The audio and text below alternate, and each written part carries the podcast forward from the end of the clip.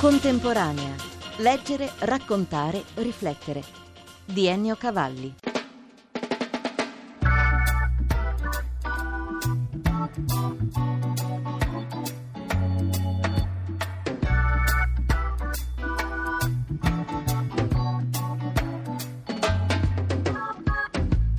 Altro grande artista del nostro tempo è scomparso di recente, Alberto Sughi, aveva 84 anni. Dalle prime prove ispirate nell'immediato dopoguerra a un realismo sociale, compagni di strada Muccini, Vespignani, al realismo cosiddetto esistenziale. Le solitudini, le crudezze, le estraniazioni dei miti borghesi intessute alla vita dei suoi personaggi. Emblematico il quadro Denuncia adottato come manifesto del film di scuola La terrazza. Per entrare nel mondo di figure e paesaggi con l'anima di Alberto Sughi, riproponiamo questa intervista registrata nel 2007 in occasione di una grande retrospettiva allestita a Cesena, sua città d'origine. Sughi stesso ci fa da guida, a partire dalle opere degli anni 50-60, prime prove di quello spirito di ricerca e della coscienza del tempo che ne segnò tutta l'opera sono quasi molto violenti, quasi espressionisti. C'è un senso di smarrimento e di dolore in tutti questi quadri. Prevale il grigio, ci sono uomini c'è. soli al bar, al cinema. Sì. Ecco, c'è una sala cinematografica, un dettaglio, un ritaglio, molti posti vuoti, uomini e donne in ombra, tristi forse. C'è una magia assoluta del non vedere. Forse volevo proprio rappresentare questo. Io quando sento raccontare da un altro il quadro che ho fatto io, vedo qualche cosa che magari non avevo immaginato. Siamo accolti da una sorta di guardaroba, qui ci sono scarpe, vestiti. E manca l'uomo, cioè l'uomo che cerca di rassicurarsi con gli oggetti, con le cose che possiede e perde qualcosa di se stesso, perde la sua identità. Specialmente se tu vedi questo secondo quadro, dove è molto più esplicita la cosa che ti ho raccontato. Ci sono quasi delle schiere di scarpe, di vasi, di camicie, di attaccapanni, di cassetti aperti. E l'uomo nudo nel mezzo. E l'uomo che ha creduto di essere rassicurato con le cose che possiede rimane nudo e la fiducia estrema nel possedere che fa mancare all'uomo la sua identità. Alle nostre spalle c'è la cosiddetta eh, sala del pittore, perché qui ci sono dei quadri, autoritratti o comunque ambientazioni dentro il momento creativo, lo studio. Il primo quadro è del 63 e c'è un pittore seduto che quasi non sa cosa dipingere. Ho fatto un ciclo intitolato La sera o della riflessione. Il pittore riflette sul suo lavoro, sui segni che ha lasciato, sul tempo che è passato. Qui c'è il pittore che guarda l'orizzonte, lo sbircia quasi da un'angolatura anche minima, il verde della campagna, ma c'è anche l'idea che forse non può vedere molto al di là. C'è quasi una siepe, non è un caso che Sgarbi, parlando di questo quadro, ricordasse l'infinito di Leopardi, il senso della fine e dello spazio che c'è di là, quello che non vediamo. La garanzia, la promessa comunque è in quella scatola piena di colori, appoggiata a terra, la risorsa è lì, i colori se si vuole vedere sempre qualche cosa che non sia del tutto negativo, ai colori eh, si lascia questa testimonianza. Ecco, il gioco delle simbologie, la creatività mai casuale. Dalla poesia alla pittura c'è sempre anche una grande tentazione di metafora, di allegoria. Non si vuole mai dire solo quella cosa che si rappresenta, si tenta di dire qualche cosa che possa essere letto in maniere diverse. Qui siamo dentro una specie di aula giudiziaria, se non è un tribunale può essere un consesso di uomini che rappresenta una critica alla società. Quando l'ho fatto era nel 65, si era insediato credo il primo governo di centro-sinistra e se uno dovesse osservare bene quel ciuffo bianco nei capelli può ricordare Moro, l'uomo che gli accanto può far pensare a Nenni, Qui invece c'è un approccio che era quello tipico di Fanfani, quello che oggi chiamiamo con una parola abbastanza volgare inciuccio. Dentro questa situazione di paralisi può nascere qualche cosa di minaccioso, un uomo che sale in cattedra, quasi disumano. È la figura centrale. È la figura centrale. Quello che indica proprio che dentro alla debolezza della politica può prendere il potere qualcuno, cioè è un quadro anche questo allarmante, qualcuno che vuole fare a meno della politica. Un ammonimento forte e così anticipato, questo uomo sfatto emerge come un burattino da una specie di cattedra che in realtà potrebbe sembrare lo schermo di una televisione, tutto nero. Eh, guarda, è molto bello quello che mi dici, ma questa è la bellezza della pittura, perché non me lo sarei immaginato, ma adesso che me lo racconti lo guardo anche con i tuoi occhi. In quest'altra sala ci si apre al colore, ci sono delle belle donne seminude, ci sono dei tavoli di bar. Questo è il quadro che ha Zavoli. Grande collezionista Sergio Zavoli di Alberto Sughi. Moltissimi, poi siamo amici, siamo sempre stati.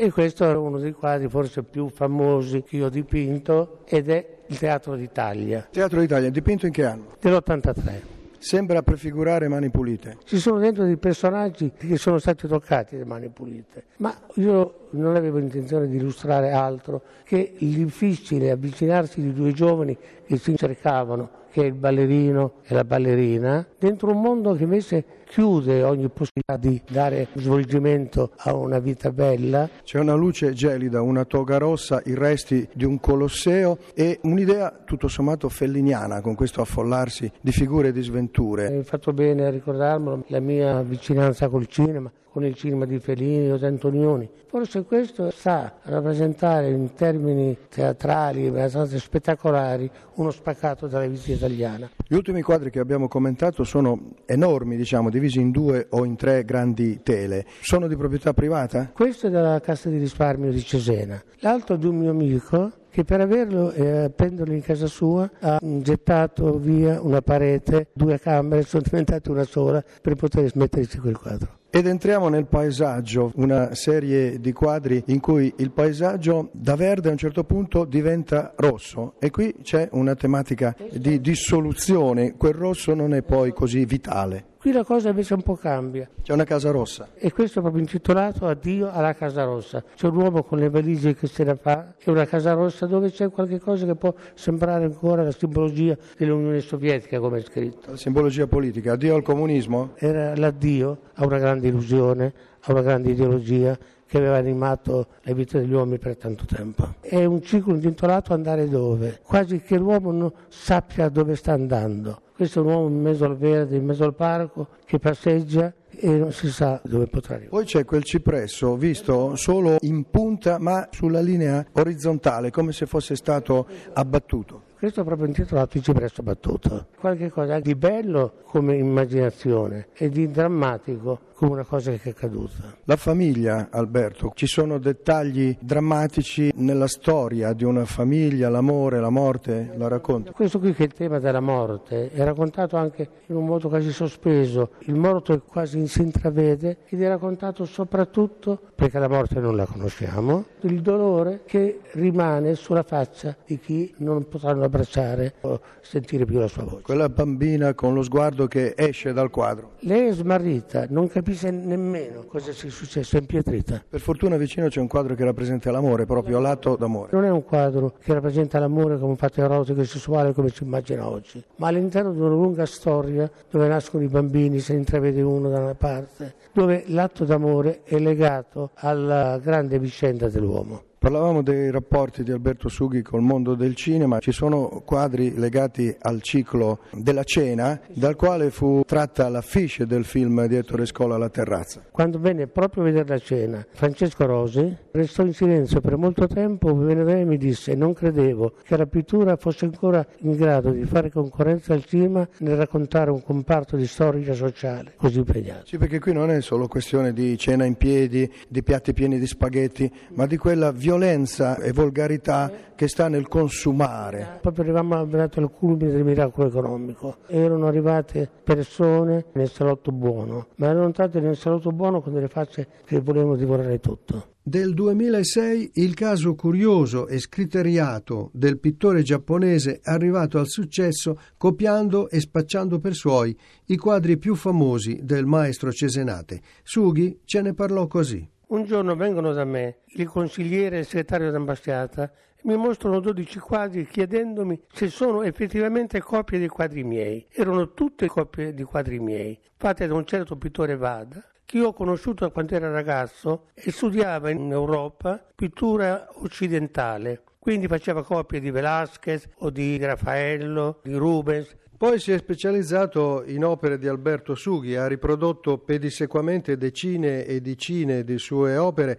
arrivando al successo e ricevendo perfino un importante premio governativo. Qui sul tavolo di Alberto Sughi ci sono vari cataloghi in giapponese, sono quelli di Vada in copertina e quadri suoi, ce n'è uno molto bello che appartiene a Sergio Zavoli. È Piano Bar Italia, ha avuto il primo premio dal Ministero della Cultura. La televisione di Stato è venuta a casa di Zavoli. La televisione giapponese? La televisione giapponese. Sentiamolo Sergio Zavoli che ha avuto la casa invasa dai giapponesi ansiosi di filmare il suo Piano Bar Italia. Ci vuole descrivere questo quadro e l'inquietudine metropolitana che evoca? Una dominante gialla è l'interno di un bar con un tavolino al centro e una donna che appoggia il capo sul palmo della mano per terra c'è una donna che non si capisce se è svenuta, se è morta e sullo sfondo un uomo con un cappello, ha un'aria da indagatore, potrebbe essere un inquirente, ma potrebbe essere anche un complice, un palo. Tutto questo si svolge all'interno di una sorta di bar e c'è un altro uomo che suona il pianoforte, la sigaretta che gli si consuma in bocca.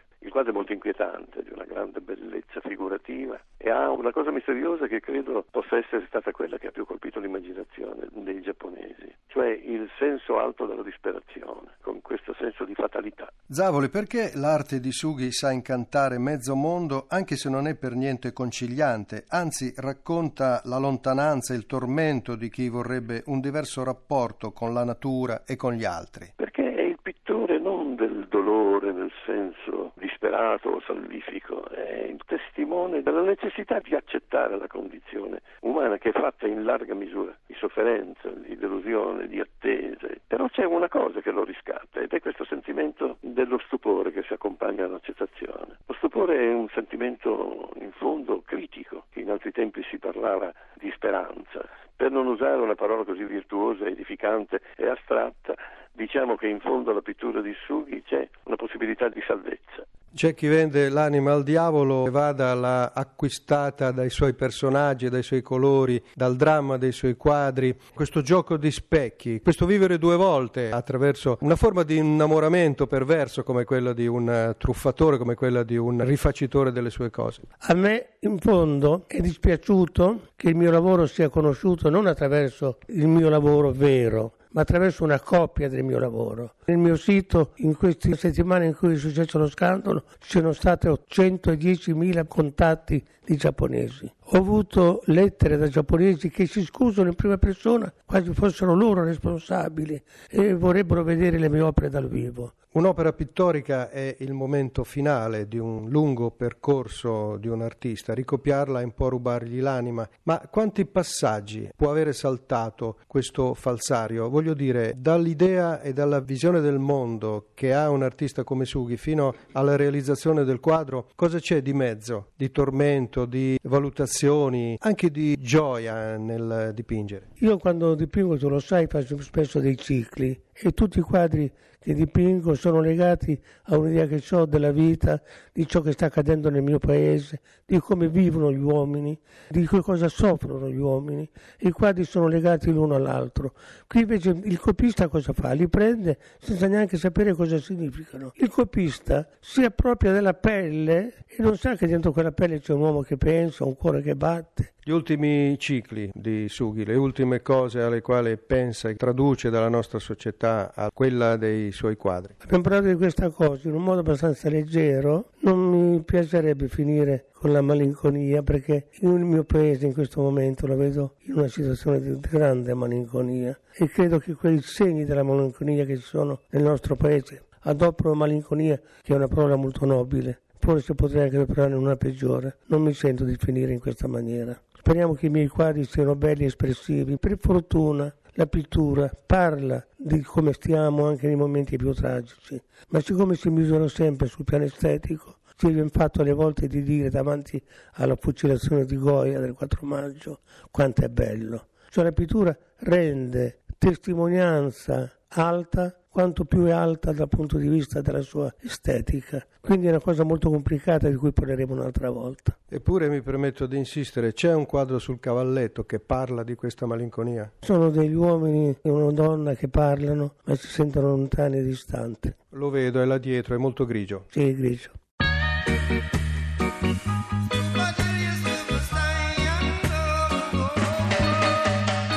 Grazie dell'ascolto da Ennio Cavalli. Per riascoltare questa e altre puntate www.contemporanea.rai.it